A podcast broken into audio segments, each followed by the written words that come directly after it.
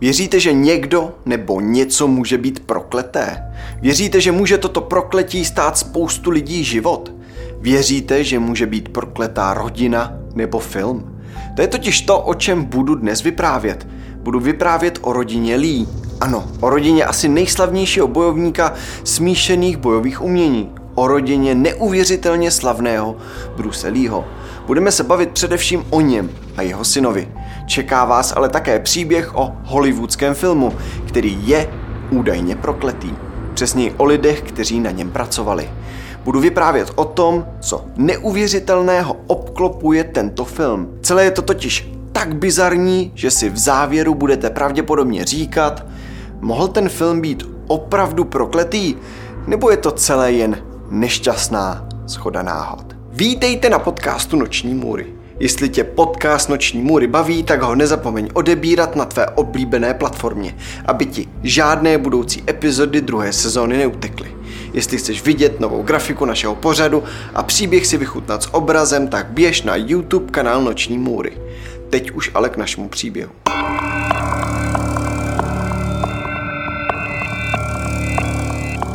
Bruce Lee, později velice známý herec, se narodil 27. listopadu roku 1940 v San Francisku pod jménem Lee Chun Fan.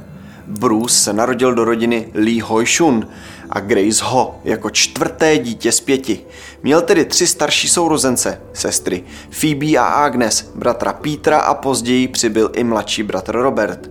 Krátce po narození Bruce se rodina vrátila zpět do Hongkongu, kde se však mladý Bruce příliš nezdržel. Ve svých 13 letech začal totiž s tréninkem Wing Chun, což je jihočínské bojové umění. Kromě něj Bruce začal také s tancem, především čači, čímž si v roce 1958 dokázal vybojovat výhru v hongkongské taneční soutěži. A v neposlední řadě se začal věnovat také filmu. Ačkoliv byl Bruce očividně velice nadaný ve všem, co dělal, tak se o něj jeho rodiče dost obávali. Začal totiž všechny tyhle svoje záliby dost upřednostňovat před školou a kariérou. Když se později dostal do další z více potyček, která skončila přivoláním policie, jeho rodiče usoudili, že je na čase, aby se vrátil do země, ve které se narodil, do Ameriky, konkrétně do San Franciska. A protože Bruce nehodlal způsobovat žádné problémy, tak své rodiče jednoduše poslechl a odstěhoval se. Po přestěhování do San Franciska měl Bruce bydlet nějakou chvíli u rodinného přítele a pracovat jako taneční instruktor. Pak se však přesunul do Světlu, kde se zaměstnal v restauraci, která mu nabídla práci i ubytování. Spolu s prací se však Bruce rozhodl posouvat dál i studijně a proto se rozhodl začít navštěvovat Edison Technical College, kde dosahoval natolik skvělých výsledků, že byl později přijat i na University of Washington, kde později dokázal získat titul bakaláře svobodných umění. I přesto, že se studijně posunul Bruce dost daleko, dost možná dál, než sám čekal, tak se cítil být frustrovaný. Nebavilo ho totiž každou chvíli měnit práci a hledat se v oborech, o kterých věděl, že nejsou pro něj. Ve svých 23 letech v roce 1963 se proto rozhodl založit institut Jun Fang Kung Fu, kde za trochu peněz vyučoval kung fu. Během následujícího roku na jeho lekce kung fu začala chodit slečna jménem Linda Emery, kterou si v roce 1964 Bruce Lee vzal. Svými neskutečnými schopnostmi v boji, svou rychlostí a mršností se Bruce dokázal probojovat až do Hollywoodu, kde ohromoval publikum i každého dalšího, kdo viděl jakýkoliv z Bruceových zápasů. Jedním z takto ohromených lidí byl i kadeřník filmových hvězd Jay Sebring, který následně Bruce seznámil s filmovým producentem Williamem Dozierem. William Dozier byl z Bruce Leeho naprosto nadšený a to byla také osudná chvíle, kdy Bruceova filmová kariéra začala nabírat obrátky. Podobně se Bruceovi dařilo i v osobním životě, kde se mu 1. února roku 1965 narodil syn Brandon Lee a o čtyři roky později, 19. dubna roku 1969, také dcera Shannon Emery Lee. Krátce po jejím narození se Bruce s rodinou opět přesunuli do Hongkongu. Rok za rokem si Bruce Lee připisoval na své konto jeden úspěšný film za druhým. Sbíral gratulace a obdiv. Roku 1972 začal Bruce natáčet Game of Death, kdy ho kontaktovali Warner Brothers, aby s nimi podepsal smlouvu na první americko-hongkongský film. Průběh natáčení byl provázen menšími problémy, hlavně kvůli jazykové bariéře. Nebyly to však komplikace, které by měly jejich domlouvání zastavit. Zatímco tedy Bruce pracoval na nové spolupráci, tak natáčel postavu jménem Billy Lowe v jeho nejslavnějším filmu Game of Death, neboli Hra smrti. 20. července roku 1973 začala Bruce Leeho na natáčení tohoto filmu bolet hlava. A vzhledem k tomu, že Bruce netušil, čím by to mohlo být, tak se rozhodl, že si vezme prášek proti bolesti. Zatímco Bruce čekal, až prášek začne působit, tak jeho tělo vypovědělo službu a Bruce Lee skolaboval a krátce na to i zemřel. Znamenalo to tedy, že se premiéry tohoto filmu nikdy nedožil. Okamžitě se kolem jeho smrti rozjelo šetření, přičemž jeho smrt byla uzavřena jako alergická reakce na onen prášek, která způsobila anafylaktický šok. Při pitvě bylo zjištěno, že Bruce utrpěl také otok mozku, který způsobil, že hmotnost jeho mozku se zvětšila o jednu desetinu. Wikipedie říká zajímavou teorii, se kterou měl v roce 2018 přijít Matthew Polly. Ten to konzultoval s lékařskými odborníky a vyslovil teorii, že Lee zemřel na otok mozku způsobený nadměrnou námahou a úpalem. Úpal se tehdy nebral v úvahu, protože šlo o tehdy špatně pochopený stav. Kromě toho si Lee koncem roku 1972 nechal odstranit potní žlázy v podpaží, zřejmě v přesvědčení, že pot z podpaží není na filmu fotogenický. Poli dále vyslovil teorii, že to způsobilo přehrátí Leeho těla při tréninku v horkých teplotách. 20. července 73 podle záznamu hongkongské observatoře byl toho dne v tropickém Hongkongu nejteplejším dnem toho měsíce což mělo za následek úpal, který následně zhoršil otok mozku, jenž vedl k jeho smrti. Tuto teorii podporuje i to, že se podobný incident stal již pár měsíců předtím. Deset týdnů před svou smrtí 10. května Lee vešel do malé dubbingové místnosti, aby znovu natočil dialogy pro film Enter the Dragon. Inženýři vypnuli klimatizaci, aby její hluk neničil zvukovou stopu. Asi po 30 minutách v této místnosti připomínající saunu Lee omdlel a začal se zmítat v křečích. Byl převezen do nemocnice a málem zemřel na otok mozku. Tragický odchod Bruce v jeho nedožitých 33 letech nesla jak veřejnost, tak především jeho rodina neskutečně těžce synu Bruce, Brandonu Lee, bylo v době smrti jeho otce teprve 8 let a byť neměl dost času na to svého otce pořádně poznat a pochopit, jakým člověkem byl, tak dřív, než si to dokázal uvědomit, začal žít ve šlépějích svého slavného táty. Krátce po jeho smrti se totiž rodina přestěhovala do Ameriky, stejně jako to udělal i Bruce v mladých letech – a stejně jako Bruce i Brandon se začal ve 13 letech věnovat bojovému umění. V roce 1982 totiž Brandon začal navštěvovat Akademii bojových umění pod vedením žáků svého otce, Dennyho Inosanta a Teda Wonga. Na téhle akademii Brandon kromě karate trénoval i tajský box a stal se natolik profesionálním v těchto disciplínách, že je později na akademii dokonce začal vyučovat. Spolu s bojem se v Brandonovi projevil i velký zájem o herectví a tak se rozhodl začít navštěvovat herecké kurzy u Leeho Strasberga. Po pár letech začal Brandon hrát jako divadelní herec a později přijal svou první velkou nabídku – měl možnost zahrát si po boku herce Davida Karadina. Hned po téhle nabídce přišla nabídka na roli syna šéfa Jakuzy v seriálu Ohara. Po téhle úspěšné nabídce se Brandonova kariéra začala rychle rozrůstat. Přijímal jednu roli za druhou a každá další byla úspěšnější než ta předchozí. Jednou z hodně očekávaných rolí byla role ve filmu Vrána, kterou Brandon přijal. Scénář tohoto filmu byl napsán podle komiksu autora Jamesa O'Barema, který se díky tohoto svého díla snažil vyrovnat se smrtí své přítelkyně. Ve svém komiksu James O'Barem představuje hlavního hrdinu Erika Dravena, který byl zabit spolu se svou milovanou pouličním gengem. Erik však s pomocí vrány, která v komiksu převádí duše zemřelých na druhý břeh, vstane z hrobu a snaží se pomstit sebe i svou drahou polovičku. Brandon Lee měl ve stejnojmeném filmu stvárnit postavu právě Erika a měl se tak stát hlavním hrdinou tohohle díla. Když zbývalo sedm dní do dokončení tohoto filmu, tak se točila jedna z posledních scén. Postava Erika Dravena měla být zabita výstřelem ze zbraně fanboje v podání Michaela Maseje. Všichni byli nachystaní, světlo, kamera i herci byli dokonalí a vše probíhalo přesně podle scénáře. Michael přišel na scénu, namířil pistoli a prásk. Zdálo se, že záběr vyšel na první dobrou, ale pak Brandon zůstal ležet na zemi, nereagoval. Později se zjistilo, že ve zbrani byl připraven slepý náboj s čepečkem, který se však v hlavně zasekl a následný další slepý náboj, nebo tedy spíše jeho výstřel, proměnil čepeček v projektil, který Brandna smrtelně zranil. Ačkoliv byl Brandon Lee okamžitě převezen do nemocnice ve Wilmingtonu, tak po 12 hodinách urgentní lékařské péče zemřel. Brandon zemřel 31. března roku 1993 v pouhých 28 letech a pouhých 17 dní před plánovanou svatbou s Elizou Hatnovou. Brandon byl později pohřben vedle svého otce u jezera Lakeview Cemetery v Capitol Hill ve washingtonském Seattlu. Jako vzpomínka na něj byl postaven pomník v Los Angeles. Po Brandonově smrti se zasadila jeho matka Linda spolu se snoubenkou Elizou o to, aby byl film dokončen. Většina filmu už byla totiž natočena a zbývalo natočit pár posledních scén.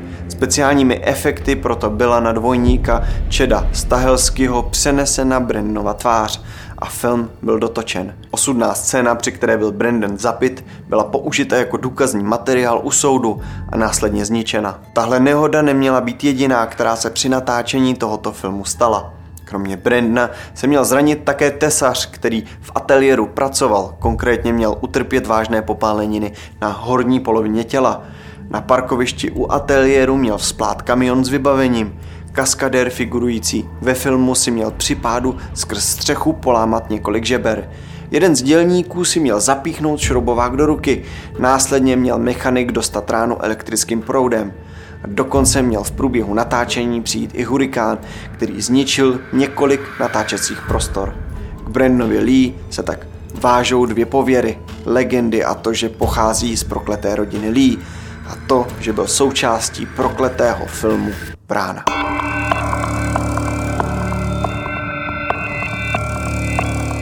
Film Vymítač ďábla z roku 1973 je naprostou hororovou klasikou, ve které se malá Regan, kterou stvárňuje Linda Blair, začne chovat poněkud neobvykle.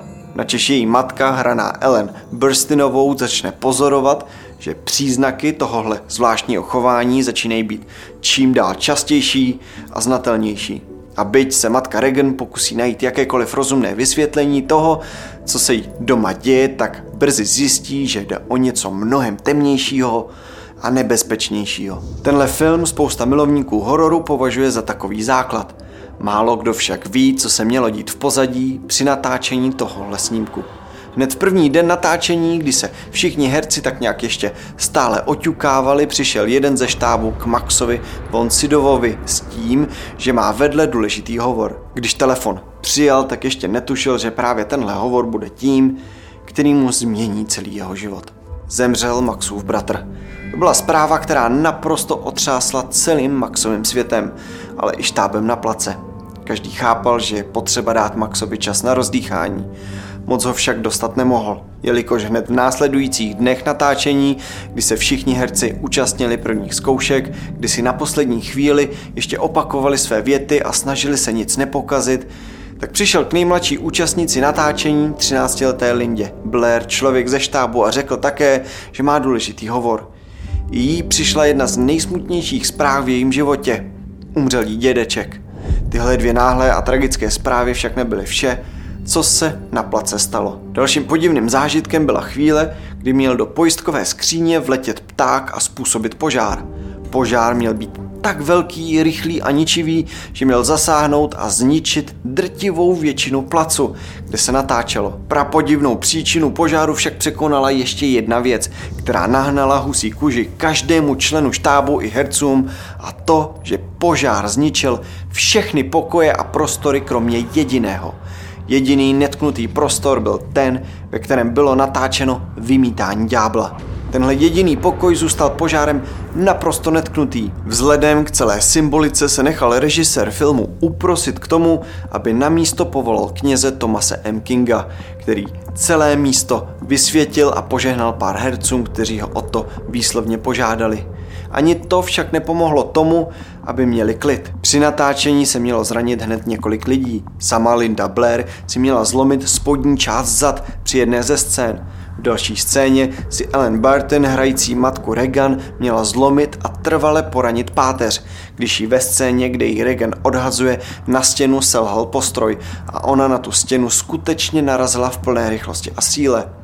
Režisér se navíc rozhodl scénu ve filmu nechat a tak, když slyšíte Ellen vykřiknout bolestí, tak to nehraje. Vykřikla tam, protože se vážně zranila. Kromě těchto dvou žen měl také v průběhu natáčení zemřít člen tamní ochranky a jeden z techniků. Kromě toho další dva lidé, kteří zemřeli ve filmu, tedy irský herec John Joseph McGowran, hrající opileckého kněze Burka Denningse a Vasiliky Maljaros, která v legendárním hororu stvárnila matku otce Karase, zemřeli i ve skutečnosti, a to jen chvíli po dokončení filmu. Vasiliky měla zemřít přirozenou smrtí, zatímco McGowrana skolila chřipka, kterou nedokázal vyléčit a v jeho 54 letech jí podlehl.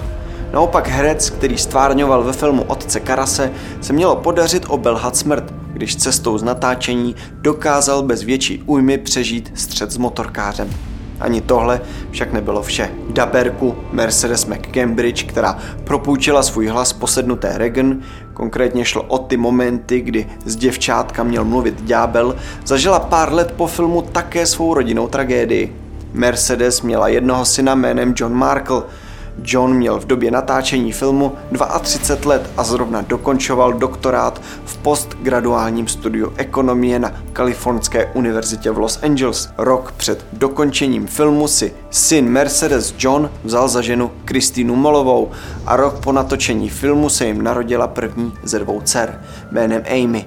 Zdálo se, že je všechno v pořádku a však chvíli potom se začala situace zhoršovat. John, zprvu velice úspěšný muž, změnil práci a z kanceláře Salomon Brothers v Dallasu v Texasu přešel do investiční banky Stephens, kde pracoval jako jednočlené oddělení pro obchodování s takzvanými futures. Výraz futures se používá i v českém jazyce a znamená finanční kontrakt, ve kterém se dvě strany zavazují směnit v předem stanoveném okamžiku určité množství finančního aktiva, například cizí měny nebo komodity, například ropy, za předem stanovenou cenu. Někdy v tomhle období se Johnovi narodila i druhá dcera a zdálo se, že už nemůže být šťastnější, když v tom pokořil rekord banky. V pouhých osmi měsících se stal víceprezidentem banky. Jeho výkony a pohyby na účtech, které přinášel, byly dechberoucí. Přátelé o něm často povídali jako o oddaném rodinném muži. Zatímco John pracoval a přinášel domů peníze, tak jeho žena a dcery byly zapojeny do řady komunitních aktivit. Celá rodina působila tak nějak uhlazeně, mile a skromně. 16. listopadu roku 1987 se však vše změnilo. Okolo čtvrté hodiny ráno měl John zavolat svému právnímu zástupci jménem Richard Lawrence. O čem spolu muži mluvili, to nevíme. Co však víme je, že měl John v hovoru náhle požádat Richarda Lawrence, aby přišel do jejich domu, když v tom z ničeho nic zavěsil. Richard pak Johnovi dvakrát zavolal, ale hovor se již nespojil. Celá situace byla dost nepokojící na to, aby Richard po tomto hovoru kontaktoval policii a vyžádal si wellness check. Pokud přítel nebo člen rodiny dané osoby zavolá na policii a požádá o wellness check, znamená to, že se obává o psychiku a zdraví dané osoby. Policie tedy vyjede k místu bydliště osoby, o kterou se jiný člověk bojí a prověří, zda je doma a zda v domě a jeho okolí vypadá vše v pořádku když Richard spolu s policií dorazili do domu ve 4 hodiny a 17 minut ráno, tedy 17 minut po hovoru s Johnem, našli Johnovo tělo v pracovně v přízemí. Během několika minut byla také objevena těla jeho 35-leté manželky a jeho dvou dcer Amy, které bylo v tom okamžiku 13 let a Susan, které bylo 9. U Johnova těla byly dvě zbraně a třetí byla následně nalezena v koupelně, v patře. Domě však bylo celkově nalezeno dalších 15 zbraní, které nakonec zřejmě nebyly použity. Kromě zbraní se našla ještě jedna bizarní věc. U Johnova těla byla nalezena halloweenská maska potřísněna krví. Vzhledem ke stopám krve na masce policie později zjistila, že John měl pravděpodobně masku na sobě ve chvíli, kdy zastřelil své máloleté dcery. Vyšetřovatelé později objevili dlouhý dopis, který měl John napsat na rozloučenou své matce. Z dopisu jasně vyplývalo, že se John potýkal s nějakými potížemi ve své práci, o nichž jeho matka neměla tušení. Kromě finančních a jiných problémů však John podrobně popsal dlouhý seznam stížností na to, jak nepřítomná, nepozorná a lhostejná jeho matka byla. Spousta lidí tento ohavný čin spojuje právě s prokletým filmem Vymítač ďábla. Tak co? Byla rodina Lee prokletá? Byl film Vymítač ďábla prokletý? Jak si jinak vysvětlujete to všechno, co tuhle rodinu tento film obklopovalo? Jste spíše na straně té nešťastné náhody nebo na straně toho, že něco může být opravdu prokleté? Jaký jste měli z dnešní epizody pocit? Dejte vědět do komentáře.